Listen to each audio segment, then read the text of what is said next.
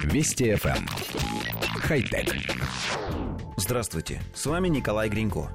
Специалист по компьютерной безопасности из компании Avast Мартин Хрон решил проверить, можно ли взломать умную кофеварку – Проведя пробное исследование, Мартин обнаружил, что связь с приложением для смартфона у кофеварки не шифруется, как и обновление прошивки, поступающей через это приложение. Они передаются открытым кодом и не проверяются на целостность.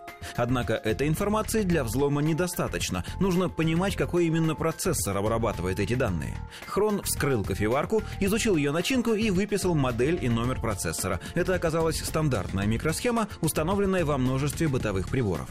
Разобравшись с программным кодом, Мартин выяснил, какие функции выполняет умная начинка. Кроме обновления прошивки, процессор проверяет, установлена ли колба с водой, включает и выключает помпу и нагреватель, запускает встроенную кофемолку, выводит на дисплей сообщения, и всеми этими функциями можно управлять удаленно. Программист изменил файл с прошивкой, передал по незащищенному каналу сигнал на ее замену, кофеварка скачала пакет и спокойно установила его.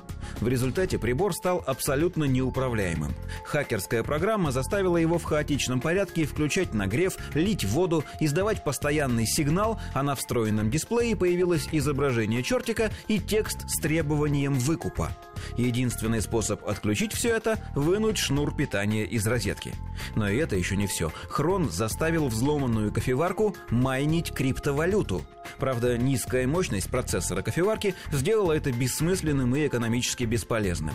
Но главное, Хрон доказал, что взлом даже такого простого устройства, как кофеварка, может нести серьезную угрозу, а учитывая количество существующих в мире приборов с уязвимостями, опасность становится еще выше. Вокруг нас сегодня все больше вещей, внутри которых установлены пусть крохотные и слабые, но все же компьютеры. И если пока хакеры массово не взламывают пылесосы и холодильники, то это всего лишь вопрос времени. Взломав даже самый простой сетевой прибор, можно получить доступ к Wi-Fi и уже с его помощью заражать подключенные смартфоны и компьютеры. Можно перехватывать управляющие команды умного дома, внедрять вредоносный код в автомобиле, а это может иметь гораздо более серьезные последствия, чем взлом кофеварки. В своей статье Мартин Хрон пишет, средний срок службы типичного холодильника 17 лет.